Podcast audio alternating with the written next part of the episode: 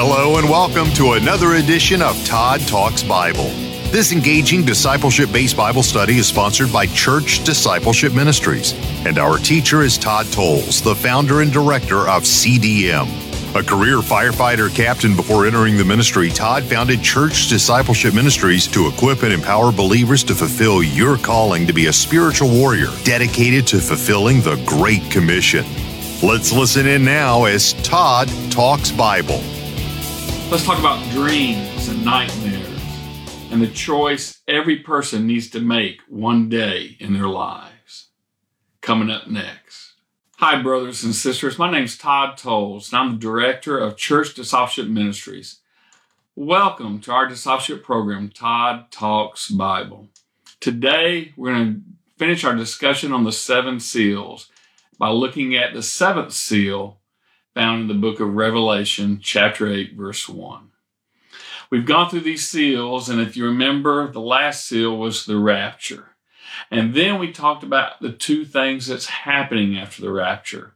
One, a worship celebration of uh, all those who were martyred in the fifth seal up there in heaven. And then, second, a group of 144,000 Jewish people that is marked out to share the gospel during the seven year period of time called Jacob's distress in the Old Testament, and that we commonly refer to now as the seven year period of God's judgment. So let's dive in. Revelation 8, verse 1. When the Lamb broke the seventh seal, there was silence throughout heaven for about half an hour. Now, this moment of silence I think is true in every culture throughout history.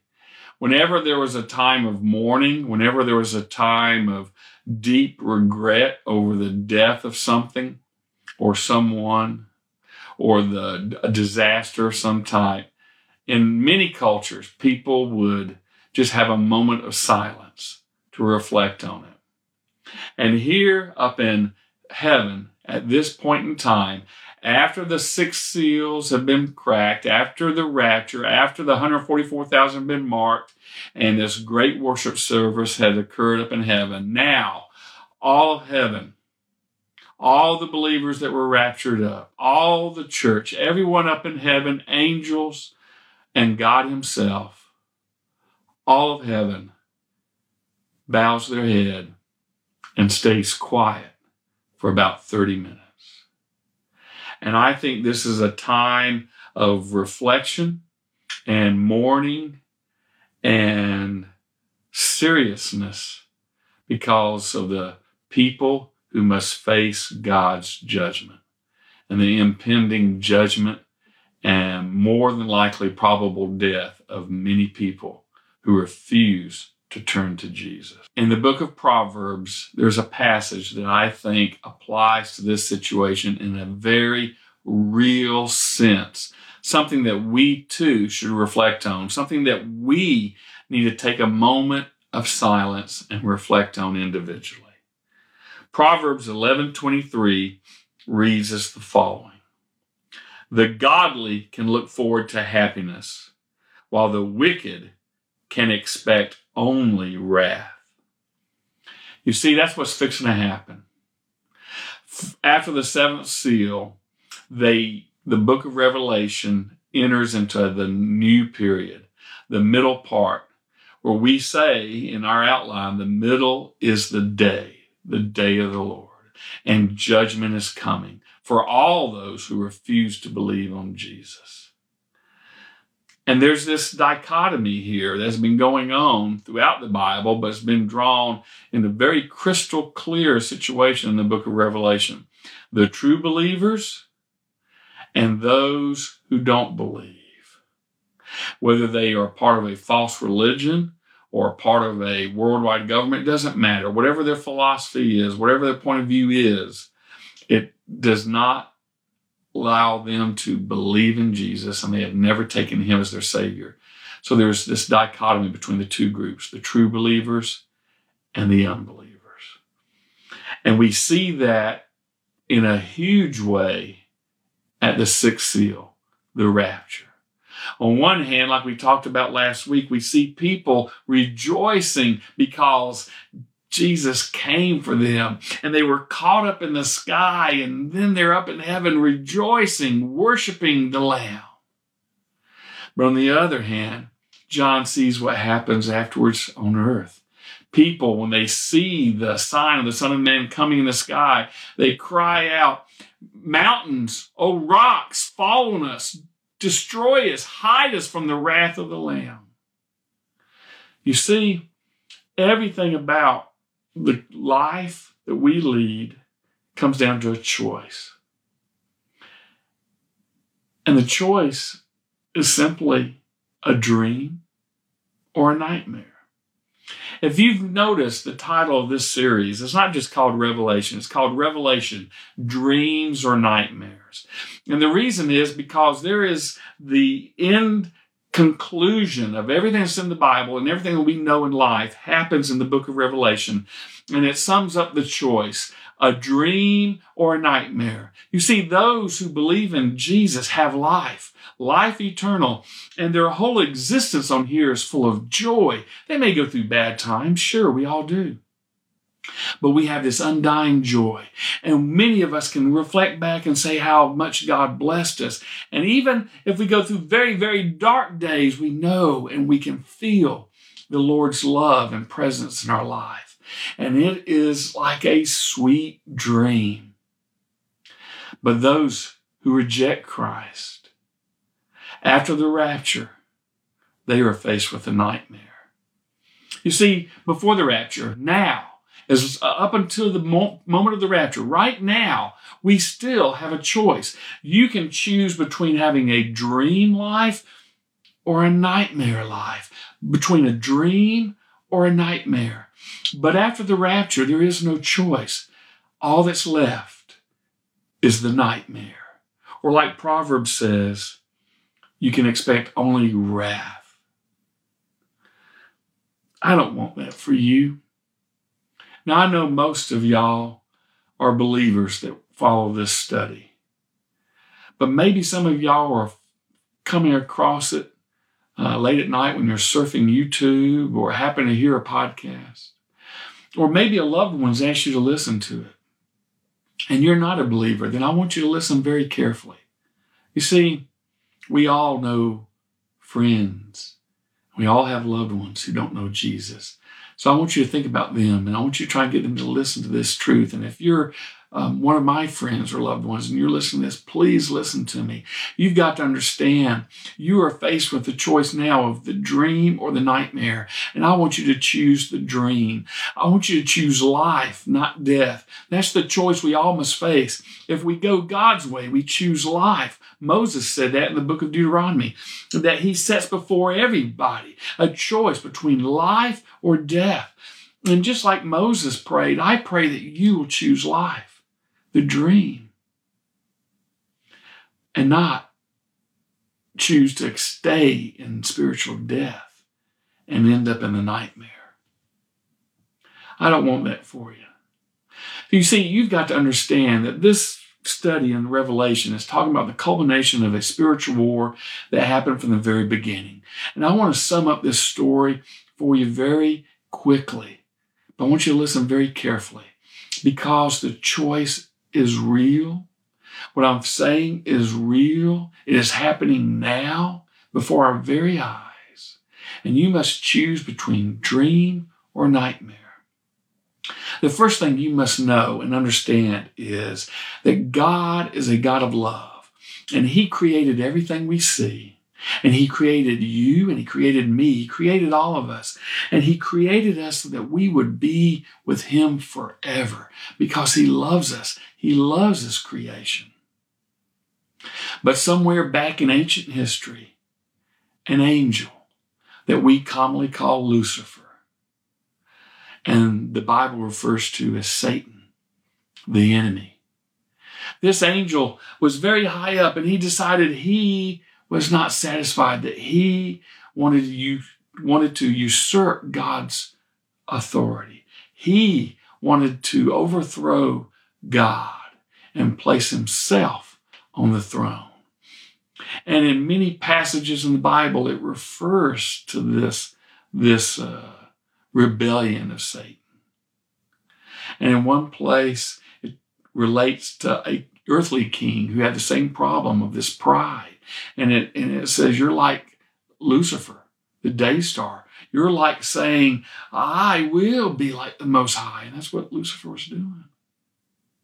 He rebelled and wanted to be God Himself. And He came down to creation. And His one goal was to destroy everything that God had created. And he knew the best way to destroy it was to kill us spiritually. But the only way that could happen is if we chose death, because everyone has a choice between life or death, dream or nightmare. And so, there in the garden, he started making Adam and Eve question what God had said. And he said, Is it true that you can't eat of any fruit in this garden? And they said, Well, no, no, no, just the tree of the knowledge of good and evil. God says, If we eat with that, we'll die. And Satan immediately came back and said, he lies. That he's lying to you because he doesn't want you to become like him. If you eat the knowledge of the tree of the knowledge of good and evil, you will become like me. You will know all things. You can become your own God. You can be like him. And they fell for it and they ate of the tree. They rebelled against God. You see, they put their own will before God. And when they did that, seeking to become their own God, we have been cursed with death ever since. You see, even today, we have this same desire. We call it humanism, thinking that we will evolve to the point where we become like God. And it's just not true. And what we ended up with when we rebelled against God is that we found out that we died spiritually and we were separated from God. You see, what we did when we said, I'm going to go my way instead of your way, God, I'm going to go my will instead of yours, what we were saying basically is, we don't want to follow you. We reject you. We're going our way. And whenever you go your way, whenever you uh, insist on your will over God's will, the Bible calls that sin. Whenever you go your way over God's way, it's sin. And sin separates us from God. And deep down, we know this. When we get angry at someone, we feel it on the inside, this, this darkness, this emptiness. And every sin we do, whether it be just what we consider little sins like lying, which God really abhors, by the way, or bigger sins like adultery, and, and maybe many have even stolen or killed or done things they can't even talk about to people. Well, those things we do are rebellion against God, and it's called sin and it separates us from God. And deep down, we feel this darkness and we know we're not right on the inside. And so we try and, and fix it. We try and fix it ourselves. We say, well, I'll come up with a philosophy. And I, I think spirituality is important. I'm a spiritual person. And so we develop our own religions. Some of us may use meditation. Some of us may use uh, false religions, but we define God in our own way. And we say, okay, we'll have to admit that there is some kind of spiritual thing that we're dead to. So we're going to create our own God now. And then we start doing things to please this philosophy or this fake God we've created. We act good. We make sure we're nice, which is not bad but it doesn't save you. And then we maybe give lots of money to charity. And we do all these things to signal our virtue. But we need to remember that sin always brings death. And good deeds can't make you alive again. Good deeds cannot take away your sin. It is a disease. It is within you and you're dead spiritually. And good deeds won't do a thing. See, the Bible says, For by grace you are saved through faith. See, God's grace, His loyal loving kindness, that's the reason you can be saved. For by His grace, His loyal loving kindness, His grace, you can be saved. Not and through faith. You're saved through faith and not of yourselves is the gift of God, not of works, lest anyone boast. In other words, they're saying you, God says you can't work your way to heaven because that's the same problem. You're saying, I'm so good. I've evolved. I can work my way to heaven and I can become holy like you, God. I can, can become like God on my own effort. And that doesn't work because that's basically the same thing Adam and Eve were doing. Sins can never be removed by our good deeds. So we have this disease called sin and it's killed us. And there's only one way we can be saved. And I, will say that verse again Ephesians 2 8 9. For by grace you have been saved through faith and that not of yourselves is the gift of God, not of works, lest anyone should boast. So, how do we get this free gift of salvation? Well, you got to understand how God won the war, this spiritual war. See, Satan succeeded in what he wanted. He destroyed everything God created because when we sinned, it says all of creation fell and died and is moaning and groaning now and slowly and surely corrupting and, and, and just falling apart. And we know this. So, how did God fix it? Well, God Himself came and walked the earth. See, Jesus is God. And He came and walked on this earth and He told the truth about what was going on. And he explained God's plan to save us. And that involved with someone paying the price of our sins. You see, every sin comes with a price of death. I told you, Adam and Eve died because of their sin. Every sin brings death. Well, Jesus died on the cross to pay for our death. You see, you even have to, you either have to pay for your own sins by one day dying and spending eternity in hell, a spiritual death forever, or you let God Himself, Jesus, the Son of God, God in flesh, you let Him pay for it. And so He died on the cross. He was perfect. He was God. He didn't, he, he didn't do any sin. And he died on the cross. And when he was on that cross, the Father poured out all our sins on him. And he died and he suffered and he paid the price for my sins and your sins, for everyone's sins. And then three days later, he, he was crucified on Friday, Friday, Saturday, Sunday. Three days later, God raised him up from the dead and Jesus arose and it proves that that payment was enough. And so by paying the price for our sins, he saved us and he allows us to have eternal life, to be born again in our spirit, to become alive again in our spirit. And that is how Jesus brought victory and defeated Satan's plan. So, how do you have the salvation? How can you obtain it? If you can't work your way, how does it work? How do you get it? How does this plan work about God saving us like this? Well, this is how. It goes back to faith. You see, the word faith means you believe in something. It's a Greek word called pistis, and it means that you believe in something to the point that you live it.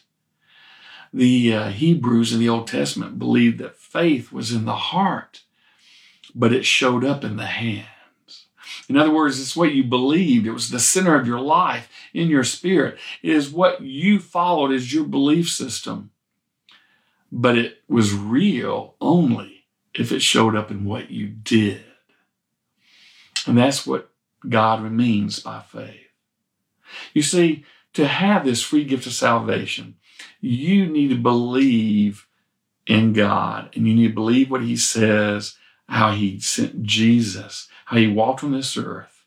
Father, Son, Holy Spirit. It's the Trinity. And I know it gets confusing, but Jesus came on earth. He is God and He paid the price for our sins.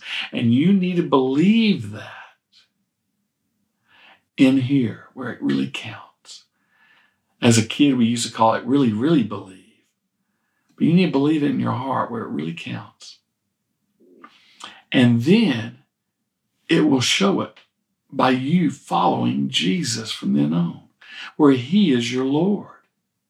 You believe in Him and you it changes you. You become born again and He comes to live within you. And then you follow Him and you live for Him. In Romans 10 9, it says it this way For if you confess with your mouth that Jesus is Lord and believe in your heart that God raised him from the dead, you will be saved. You see, the confession, it's not like going to a priest. We've already told you that's all wrong. That's that Nicolaitanism, that false teaching. The confession is with God. Most people call this a prayer. Most people, when they get saved, they pray their first prayer and they say something to God.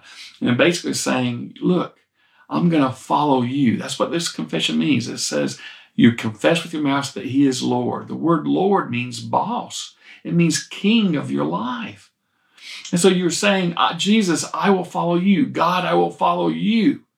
Instead of being like Satan and mm-hmm. Adam and Eve and all of us going our own way and, and going against God, you're going to turn around, you're going to do an about face and go God's way.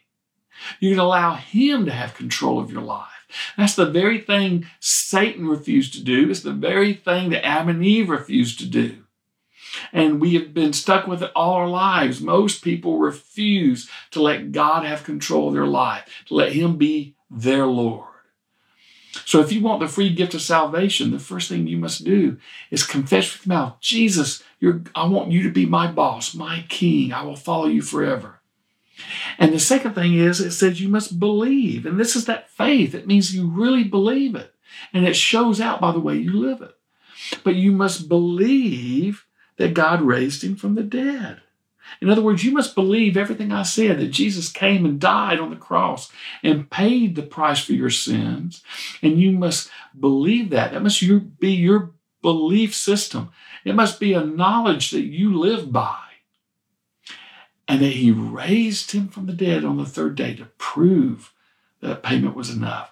When you really believe that and you follow Jesus as your king, then you are saved. That's what it says. For if you confess with your mouth that Jesus is Lord and believe in your heart that God raised him from the dead, you will be saved. And see, it all comes down to your choice. This is something that won't happen to you. It's, it's something that you must do. You must choose to follow Jesus. You must go to him and, and have him save you. You must put your faith in him not in your own way. You know, when I was a kid, I was eight years old, and I heard this truth. It's what we call the gospel. I heard this story, and I realized I wasn't saved. And I, I, went up there to big church after I heard it. My Sunday school teacher told me about this. I went up to big church and was sitting there in the pew while all the adults were talking and waiting for church to start. And there I bowed my head and I, I, just said this simple prayer, and it, and it, doesn't matter what you say. It's not a magic incantation. It, it, just be real and talk to God. But I just talked to him and I said, God, I know I'm a sinner. I know I've done bad things, and I know now I'm not going to heaven. No matter how good of a boy I think I am, I can't go to heaven except for you. Please forgive me of my sins. Save me. And I promise I will follow you for the rest of my life as my king. And when I prayed that prayer, I meant it. And when I uh, got through, I felt the presence of God come into my life. And I knew from that moment on I was saved because I felt the presence of God in my life. Now, I want to tell you something. There's a lot of people out there that will just say, oh, that's wrong, or, uh, you know, you're crazy. Well, it's true. That's all I can tell you. And then there's some people, and these are the ones I feel the most sorry for. They say, well, that's okay for you. Well, you know, that's your religion. But the religion I've made, the God I made, works this way. I want to tell you something. That's silly. I mean, it doesn't change the truth just because you pretend to have a different version uh, and, and a different God. Let me give you an example. I may walk around and pretend that the sky is green. I may walk around and tell everybody that the sky is green. But that doesn't change the truth. The sky is blue. I may walk around all over the place and tell people that I can fly under my own power, that I can fly. But that doesn't change the reality. That doesn't change the truth.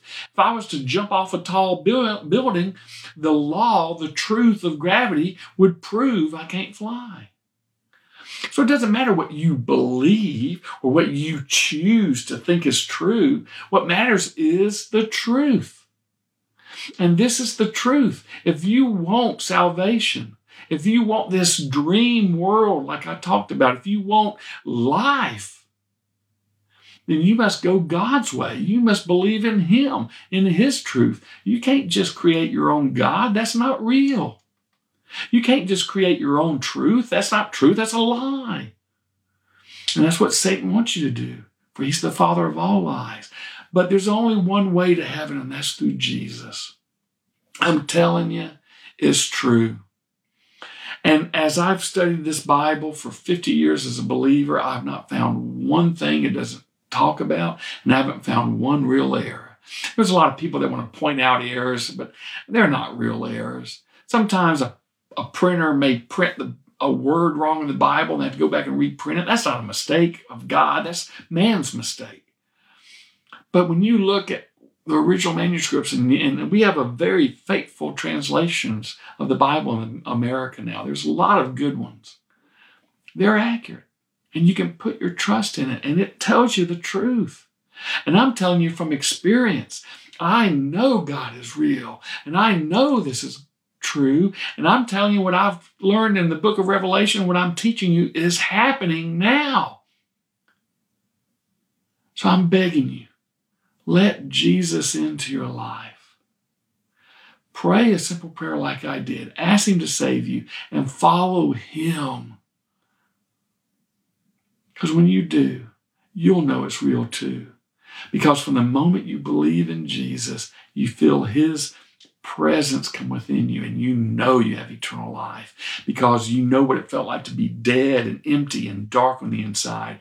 And now you know what it feels like to be born again, alive, and full of His light and joy on the inside. And that never goes away.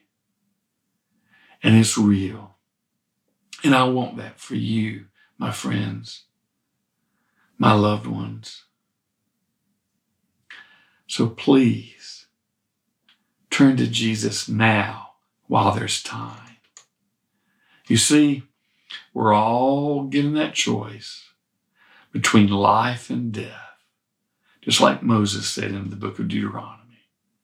And just like Paul said in Romans 6:23, for the wages of sin is death, but the free gift of God is eternal life through Christ Jesus, our Lord, our King. So you have that choice. And in the book of Revelation, we see that choice come crystal clear. For those of us who believe in Jesus, those events will be like a dream. And one day we will wake up in heaven, having been raptured, and we will worship and praise Him and see the King face to face.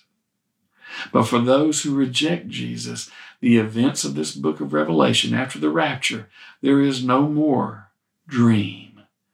You have to live the nightmare. It's your choice. A dream or a nightmare. Life or death. I pray you'll choose life. Now, normally I, I don't close with prayer because I think sometimes people who pray on TV, it, it, it looks self righteous. I don't want to be that way. But you know something? I really want to pray now. I want to pray for my friends and my loved ones who need to come to Jesus. So I'm going to pray. I want you to pray with me.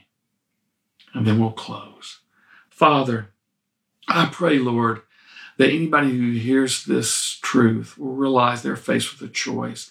Please give them the courage, the guts to choose life, to choose to live the dream of this vision not the nightmare. Father, I pray for my friends that they will have their minds cleared from these false teachings and philosophies that they've been filled with from the world, from the enemy. Give them clarity and let them see the truth so that they will turn to you and be saved. I pray for my loved ones, Lord. You know who they are. I want them to come back to you and believe in you. And I pray for anyone who's hearing this that they too will get saved. Father, give them the courage just to pray a simple prayer like I did. You know, something like, God, please forgive me, save me, and I'll let you be my king. I'll follow you as my king forever. Something like that, Lord, and let it be real. Let them come to you before it's too late.